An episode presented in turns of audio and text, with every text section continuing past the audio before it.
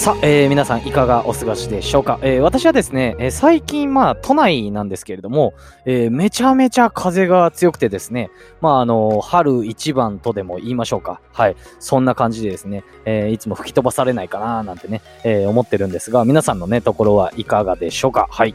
さて、ヒステリックって言い方ですね、あれなんですが、どうですか、こう皆さんの周りでとにかく怒る。どうなる、怒鳴り散らすみたいなね、もはやもうね、あなたのは怒鳴ることが仕事なんですかっていう人いませんでしょうか。はい、私もですね、やっぱり振り返ってみるといたんですよね、これね、そういう人。はい。んでふと思ったんですけど、今日ねどんな話しようかなと思ったんですけど、なんであの人ってあんな怒鳴るの怒るのって、もう怒ることフェチなのみたいなね。はい、めっちゃ気になりませんか。はい、ということで今回はそんなヒステリックに怒る人の正体、これ一体何なのか、そしてですね、正しい人の動かし方ということをですね、お話をさせていただきます。はい、いわばですね、そういった方々を、反面教師として、ヒステリックな人を、勉強しましょうと。これを聞けばあなたも変に怒ることがなくなって、人の動かし方が分かりますという形になっております。改めまして、私バビロニア .com と申します。このラジオではコミュニケーションや対人関係に関する話を面白くまとめていて、ラジオを楽しみたい方、今の自分にスパイスを加えてみたい方にはたまらない内容を扱っています。それでは参りましょう。バビトークスタート。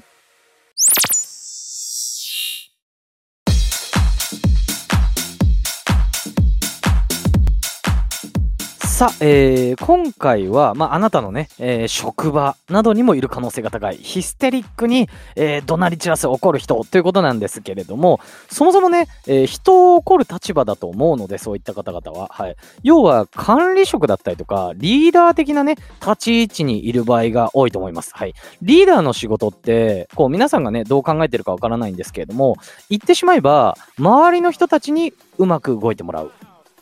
周りの人の力を引き出すっていうのが私は一番の仕事だと思ってるんですね。はい、人を動かすときに、これね知っといていただきたいんですけれども、人っていうのは3つのことで動くと言われています。これはですね、1つ目が理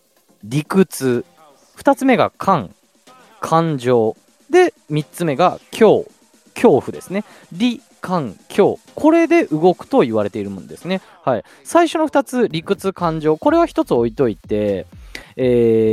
恐怖で動くのって実は即効性はありますなんですが、これねかなり短命です。なんでかって、怒られた人ってその場でしか動かないですよね。何々取ってこーいとか言われたら、はいみたいなね、取ること、取ってきましたみたいな感じで、よしできたよくできたみたいな感じでやったら、ふーってのはその場で終わりじゃないですか。はい、要はもう相手のね、怒った相手のために何にもならないんですよ、その場しのぎなんで。うん、これはですね、大きく言うと歴史からも読み取れてるんですね、実は。はい、ナポレオンって、恐怖やお金などね、こういったもので人を動かしてたわけではなくて、何かねこう大きいことをした人に対してですね、勲章を与えて人を動かしてたそうです。これはですね、変に即効性で短命なものではなくて、相手の自尊心をくすぐって人を動かしたということなんですね。はい、なんか勲章とか与えられたら、あの人あの勲章ついてるみたいな感じになるじゃないですか。この勲章を作ったという人がナポレオンと言われている説なんかもあります。はい、全員が全員ではないと思うんですが、おそらくですね、ヒステリックに怒る人たちは自分が恐怖で動いてきたからこそ、目の前の自分の組織をですね、そうやって動かそうとしているのではないかという考えが、一つあります。はい、だからこそですね、こう自分のね、それで動いてきたっていうね、いわば成功体験的なね、恐怖で動かして人を動かしていると。はい、それで今に至るということなんですけれども、例えばね、実際にノルマはどうしたみたいな、何でもいいから契約取れるまで帰ってくるなみたいなね、何でもいいからってキャンセルになってもいいのかみたいな感じになりますけれども、みたいなね感じになりますよね。はい、じゃあそれよりかは、なぜじゃあノルマに届いていないのかだったりとかね、じゃあそのね、届いていない部分の数字、これを分析したりだったりとか、なんでじゃあできなかったのかってね、こう相手から少し話を聞いたりとか、そこからですね、具体的な策と行動を提案するってね、これ誰でもわかると思います。こんな風にした方がいいよっていうのはね。はい。しかもですよ、まあそんなことをね、親身になってこう聞いてくれたりだったりとか、こうね、一緒に考えてくれたりする人がね、リーダーだったらどうですかっていう話なんですよね。もうこんなんやってくれるんだったら、私もじゃあ少しだけリーダーこんな考えてくれたし、一生懸命やってみましょう、みたいなね、感じになると思うんですよね。うん。さっきも言ったんですけれども、まあ人っていうのは自尊心っていうものが必ずあります。はい。これはですね、私は常々こう意識していることなんですけれども、まあここを理解して人を動かしたりしないと、何回も言ってるんですが、短命で終わるし、そもそもの関係性っていうものは築けないよと。そんなことが今回はちょっと言いたかったという内容でした。ちなみになんですが、まあそうは言ってもね、うちのこう職場のヒステリックおじさん、もしくはね、おばさん、こうね、どうにかしてよバビさんみたいなね、どうすればいいのよってね、そういう風にね、こう言ってる人、まあ心の中で思ってる人もこれはね、いると思います。とにかくちょっと分かったんだけど、どうすればいいなと。はい。っていうことなんですが、これはですね、私だったらこれどういう風にするかっていうと、